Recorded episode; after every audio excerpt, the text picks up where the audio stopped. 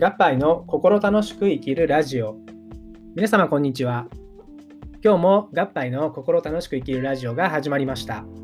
この番組では奄美大島で作業療法士をしていたり YouTuber をしていたりはたまた大学院生をしている私合杯が心楽しく生きるためのコツですとか気になるトピックをお話ししていきます。というわけでですね、えー、と今日が第4回、えー、もしくは5回になると思います。えー、これまでは、えーと、怒りについて知ろうですね。怒りですね。ということで、えっ、ー、とですね、4回ぐらいお話ししてきたんですね。で、前回は、イラッとしたら、とりあえずこれやっとけっていうテクニック集みたいなものを紹介しました。はい。で、えっ、ー、と、それは3つあって、1つ目が衝動をコントロールしましょう。2つ目が思考をコントロールしましょう。考えですね。思考ですね。そして最後に行動をコントロールしましょう。ということで、えー、お話ししてきました。もう少し振り返ると、怒りの感情のピークは6秒間だと言われているので、6秒間何とかして耐える方法っていうのが衝動のコントロール。そして、6秒間耐えたらですね、起こるか起こらないかっていうものを、べき思考、なんなんするべきとか、なんなんしないべきのべきの許容範囲を使ってチェックしましょうっていうのが思考のコントロール。えー、最後に行動のコントロールっていうのは、まあ、怒るとき、怒ると決めたときに、じゃあ、どうやって、えー、怒っていくのか、えー、怒るときにはどういうことに注意しないといけないのかってことをお話ししてきました。はいね、怒りって意外といろいろあるんですよね はい。ということでですね、今日はですね、怒りのタイプ別の対処方法ということでお話ししていきたいと思います。はい、それでは行ってみましょう。えっとですね、まず、あなたの怒りのタイプっていうものを自己分析まずしてほしいなというふうに思っております。はい。で、えっと、これはですね、えっと0から10、まあ、10段階の方で点数をつけてほしいんですね。はい。全くないものは0、高ければ10って感じですね。という感じでいくと、まずはですね、怒りのタイプには、強度と持続性と頻度というものがありました。はい。この中でじゃあまず怒りの強度についてどうでしょう ?0 から10でつけてください。これはですね、えっと、どれぐらい怒った時に強く怒るかということです。なので、もしあなたがもう爆発的に切れてしまうような場合は10点。で、こう、ふつふつとこう静かに怒る場合は1点とか2点。まあ、そこそこ怒るかなって感じだったら5点ぐらいを目安にしてみてください。はい。そして、えー、次、ちなみにですね、これ僕はですね、5点ぐらいかなっていうふうに思っております。うん。ブチギレってことはしないけど、まあ、そこそこ強く怒るって感じですかね。はい。で、次はですね、怒りの頻度です。頻度。どれぐらい頻繁に起こっているかってことですね。はい。これも10点満点で見てほしいんですが、えー、例えば10点の人っていうのはもう毎日プンプンプンプンカリカリカリカリしているような人ですね。はい、これ以前も例えたんですが、半沢直樹でいうところの大和田常務とかこんな感じじゃないですかね。はい。で、0点とか1点の人は、まあ、もうめったに怒んないよ、私っていう人が、えー、0か1になります。はい、これちなみに僕はですね、自分では7点というふうにつけています。はい、あの、結構ね、あの、めちゃめちゃ急に切れたりはしないんですけど、よく怒ってるなっていうので7点ですね。で、えー、3つ目が持続性になります。はい。えー、っとですね、怒った時にどれぐらい引きずるかということですね。うんうん。で、あの、一回起こってしまったことをこうずっと引きずってしまって、ずっとその人に対してネガティブな感情を持っているとか、いう人は、まあ10点とか9点、8点になるんじゃないでしょうか。で、逆にですね、一晩寝たら忘れちゃうぜっていう人は、まあ1、2、3点ぐらいになるかと思います。まあ、こちらもですね ま僕の点数をお伝えしておくと、僕はこれ10点ですね。はい。もう嫌いな人っていうか苦手な人はもう完全にダメになっちゃうんですよね。っていうので、えー、っていうところでいくと僕は強度が5点、頻度が7点、持続性が10点だったということで、僕は割と怒りのタイプとしては持続性があって、えー、その次に頻度があると。高いということが分かりました。つまり、よくプンプン怒ってる上に、あの怒るとこう粘着質だっていう、まあ、まあ、クソ野郎みたいな人間になってるんですが、まあ、そういうことになってきます。はい、皆さんもちょっとこれいろいろ自分でですね、点数つけて、あ、俺はこの項目が高いんだなっていうのを覚えておいてください。はい、それに応じた対処方法っていうのを今から解説していきます。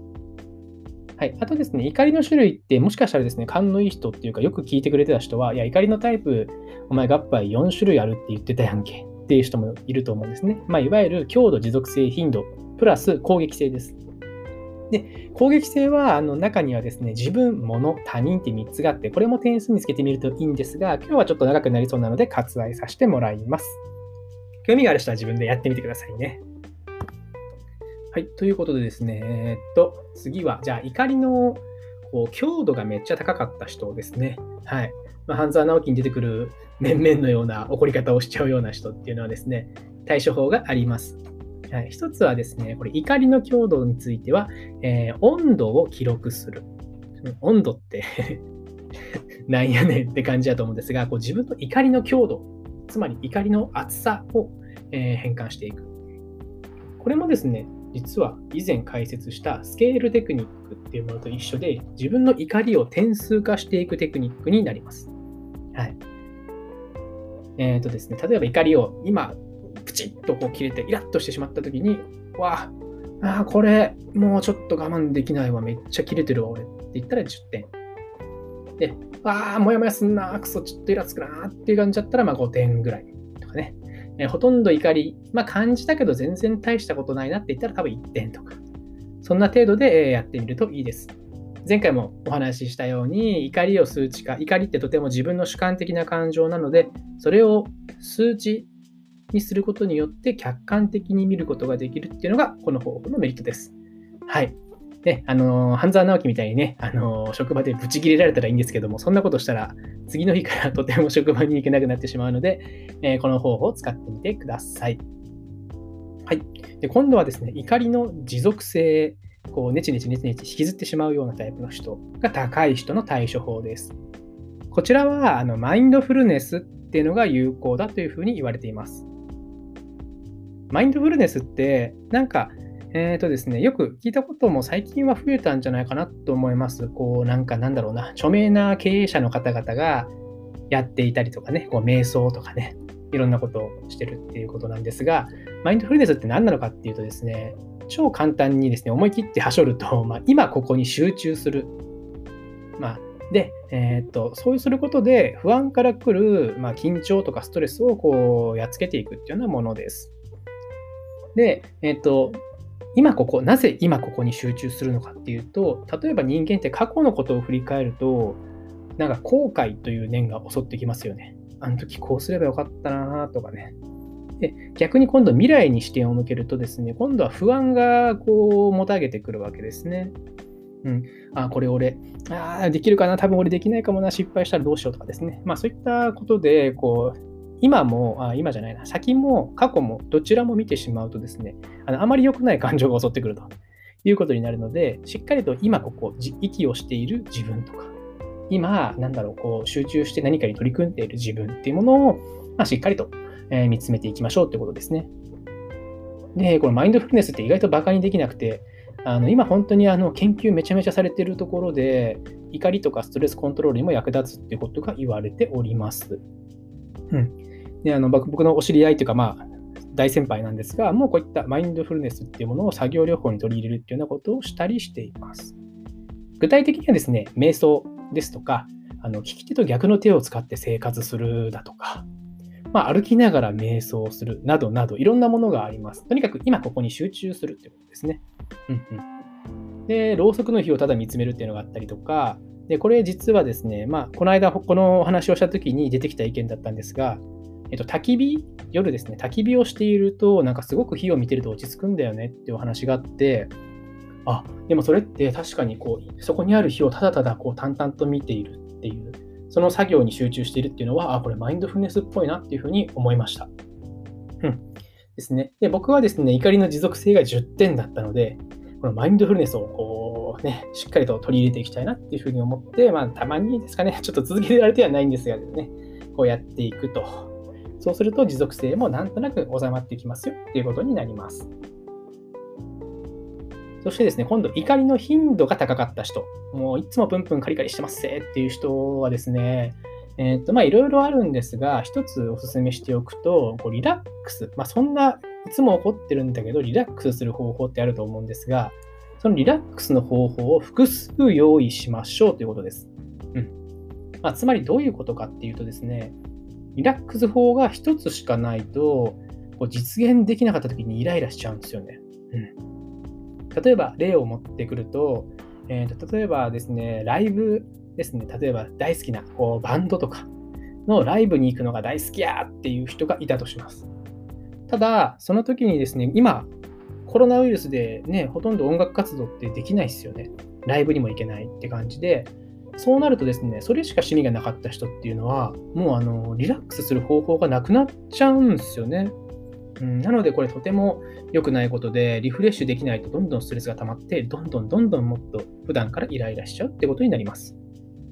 ただですね、あの、ただでさえ1個しかない趣味、1個しかないのに、どうやって他の見つけたらいいんだよっていう意見が来ると思います。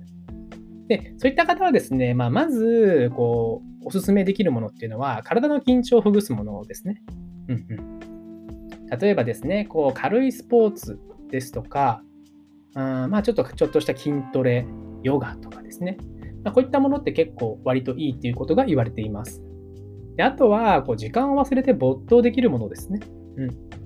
これがないと、まあ、ちょっとですね、えー、と非常に苦しくなると。で、あの今、体の緊張をほぐすって言ったんですけども、えっ、とですね、なんで体で発散できるといいのかっていうとですね、イライラ、人間のイライラストレスってこう心の問題ですよね。心的なエネルギー。で、心的なエネルギー、噛んじゃったけど、心的なエネルギーって、あの肉体的な運動によって変換して発散することができると考えられています。うん、なので、例えばですね、こうめっちゃジョギングとかランニング好きな人って、こうモヤモヤした気持ちを持っていたとしても、運動したらこうさっぱり忘れちゃったとか、経験したことあるかなと思うんですが、これは、モヤモヤした心のエネルギーを体のエネルギーとして発散したっていうふうに考えます。うん、なので、別に運動じゃなくても、カラオケでね、大きい声を出して、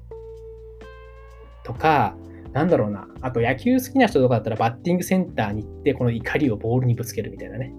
そうそう。ということで、こう不安なこう心のエネルギーを体のエネルギーとして発散するっていうのがおすすめの対処法というふうになってきます。はい。ということで、おもう12分経っちゃってますね。ということで、えー、今日はですね、怒りのタイプ別の対処方法ということでお話ししてきました。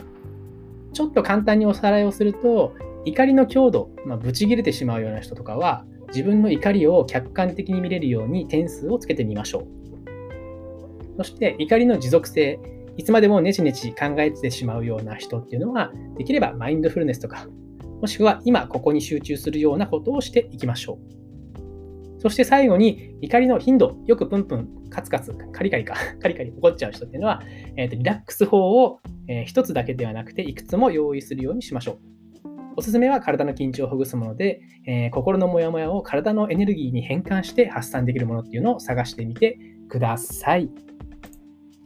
はい。というわけでですね、え、ここまでやってきました。合杯の心楽しく生きるラジオ。えー、この番組はですね、え、鹿児島県生三島で作業療法士をしていたり、YouTuber をしていたり、大学院生をしている合杯が心楽しく生きるためのコツ、えですとか気になるトピックをお話ししてきました。